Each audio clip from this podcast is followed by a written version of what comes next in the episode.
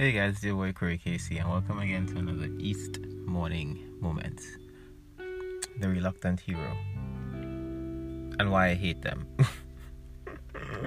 um, so I, I think everybody knows the character of the reluctant hero. You know, someone who has greatness thrusted upon them, who isn't really receptive of that greatness that has been thrusted upon them because, you know, they think of themselves a certain way and now knowing that you know or now being enlightened and and and brought to the knowledge of them having some other bigger purpose in life it's just like i can't be this you know? Um and that's pretty much it you know?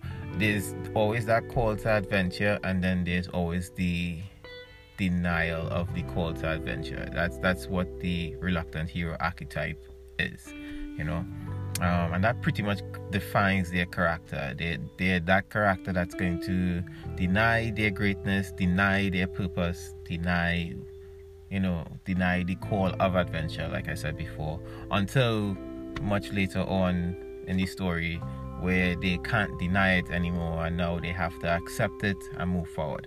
Um, I think it's a waste of time, you know.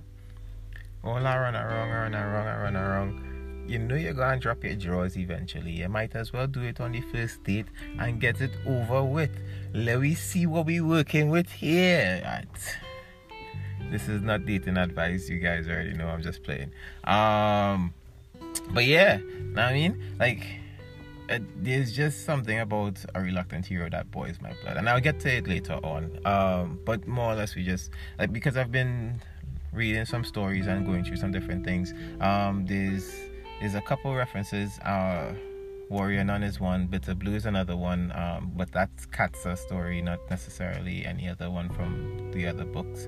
Uh, I, I, don't even know if you guys know of Bitter Blue, but you know, if you guys ever read those books, those that trilogy of books that doesn't really have a name for its universe, but um, I think it's Graceling.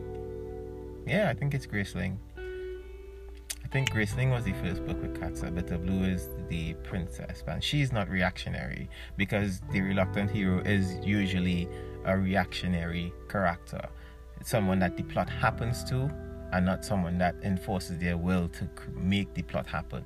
You know, um, which is, and and that's just it because until you accept your calling, your call of your call of adventure, you are going to be reacting to what the world throws at you and it's an archetype that I don't like. You know, it's, it's a character. It's a character point that I don't like. Um,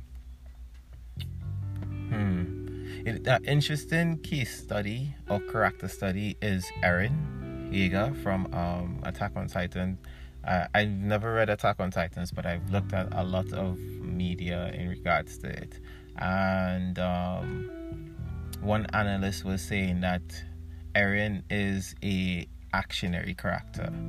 You know, he's someone that f- thinks he could uh, he could impose his will on the plot of the world around him, but the world forces him into a reactionary um a reactionary role basically and it's interesting with him because like he literally is trying to impose his will onto the onto the um the plot but it's not working for him. Like he's he's always he always has to relegate to a reactionary position, and you can see it. It's clear.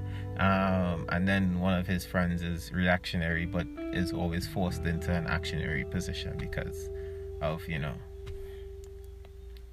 cool headedness. I guess I don't know, but yeah. Um, that that's just a, a different story beat. But in regards to the the reluctant hero, you know that that person who gets this call to adventure. And usually you know there's always a mentor waiting for them you know and encouraging them telling them that they could do this and you know trying to give them that support. Usually they have everything they need for them to become this person you know to become that hero that they're supposed to be. Um, and they just choose not to and i think that's that's pretty much what's upsetting for me because um, personally as someone who grew up not having opportunities not having people who just you know just willing to be a mentor to you and give you everything that you need to succeed you know like if i was ever to be given that opportunity of, yo, you are great, you are meant to be great, you can be great. I would help you become great. Here are all the tricks, trades, and and trinkets that you would need to be great. Like I'm I'm not gonna look at that and be like, uh nah, I I, I don't like I run in face first into dog. Like I I for this life. I'm I'm from a long line a long line a, a bloodline of demon slayers. Okay, you're gonna train me to kill demons. Okay, you're gonna give me all the gadgets and trinkets that I need to kill demons. Okay, let, let me get this let me get this work done. Like i would never be a reluctant hero. Ever. Like i'm going to squeal. Who's not gonna complain? Like bro my grandfather could have told me this.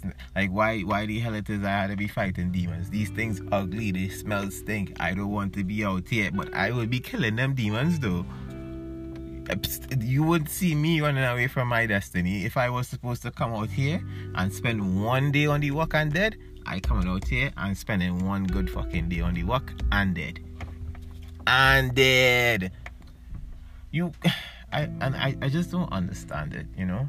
Me personally. And I feel like I like whenever I get a story and it's interesting and then I start to realize that the main character is a reluctant hero. I, I just I instantly get sour because I don't want I don't want to hear the story. I feel like it's overplayed. One, I feel like it's a waste of my time. Two, because at the end of the day, we all know where this leads to. You're going to accept the call to herodom eventually. Know what I mean? Why are we doing this song and dance?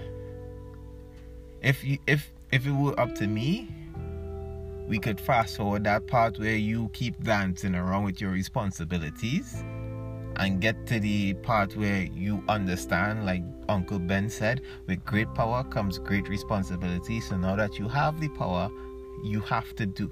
And come on, man, even the Bible tells you that, it, you know, in ignorance, God winks. So that means that if you know better, you do better this person now come and told you that you are meant for greatness, dog. Go be great. Why are you wasting time? Jeez. Especially if that person is looking to stand next to you and mentor you into that greatness. I mean? Because for me, if I was to get that opportunity, I was, I, I like, who, who even tells you in this day and age that you could be great? I mean? But yeah.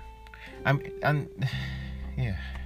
Don't be reluctant hero guys. You know, if you guys are having the opportunity and someone is willing to invest that time and, and, and funds into you to make you great, go be great. And also, you don't need somebody to invest time and funds into you for you to be great. You are great. Sometimes you have to invest in yourself. You know what I mean? So yeah. This is your boy Corey Casey. Thank you guys for spending this morning moment on the east side with me. yeah. Peace.